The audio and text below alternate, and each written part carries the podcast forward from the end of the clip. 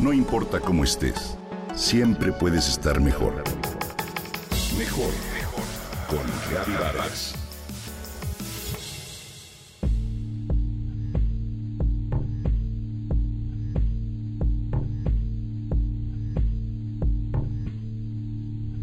Te encuentras en la antesala a la espera de que te anuncien para la entrevista más importante de tu carrera.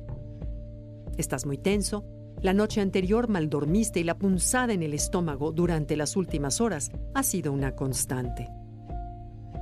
Si alguien te tomara una foto mientras aguardas, tu lenguaje corporal, ¿cómo sería? Te verías enconchado, revisando mensajes en tu celular, estarías con los brazos y las piernas cruzadas. ¿Sabías que nuestro lenguaje corporal puede cambiar nuestra mente?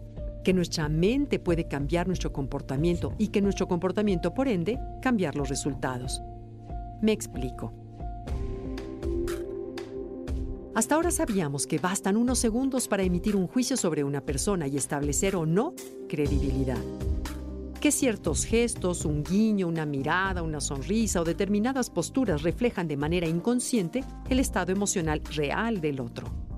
Sin embargo, se nos ha olvidado la otra audiencia, tú ante ti, la cual nos afecta más de lo que imaginamos. Te sonará atrevida la afirmación que a continuación te comparto, respaldada por los estudios dirigidos por Andy Cody, psicóloga social en la Universidad de Harvard, y publicada en TED. Cambiar tu lenguaje corporal por dos minutos puede cambiar tus hormonas, tus pensamientos, tus sentimientos y por ende el desarrollo de tu vida. ¿Te parece exagerado? ¿Cómo es la mente de los poderosos? Cuando los animales desean expresar poder y dominio, se expanden y estiran, ¿cierto? Los humanos también lo hacemos cuando nos sentimos poderosos. Observe en una junta de trabajo quién es el más relajado corporalmente. El jefe. O bien, trae a tu memoria el atleta que al llegar en primer lugar a la meta levanta los brazos en señal de triunfo. ¿Y recuerdas la pose de la Mujer Maravilla? Esas son posturas de poder. Cody realizó diversos experimentos. A dos grupos se les tomó una muestra de saliva para medir los niveles de cortisol, la hormona del estrés, y la testosterona.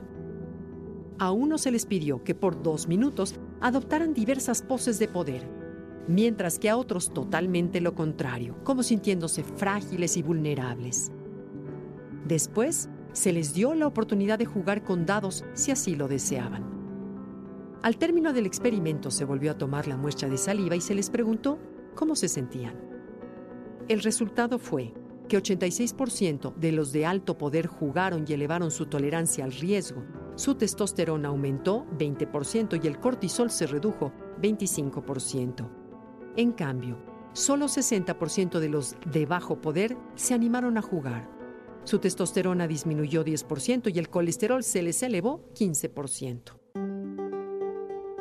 A aspirantes a conseguir un trabajo previamente a la entrevista, se les pidió que hicieran lo mismo. Practicar poses de alto o bajo poder por dos minutos. Después, un grupo de expertos revisó las grabaciones de las entrevistas sin saber nada sobre las condiciones o hipótesis del experimento.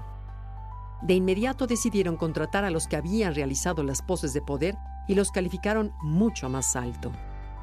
Así que hoy sabemos que sonríes cuando te sientes feliz, pero si colocas un lápiz entre los dientes, también te sientes feliz. Cuando te sientes poderoso es fácil que expandas los brazos, pero cuando solo lo pretendes, también.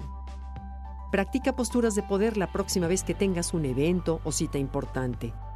Claro, como no podrás hacerlo en público, aprovecha el elevador, el baño o donde nadie te vea. Sentirte poderoso y actuar como tal es posible.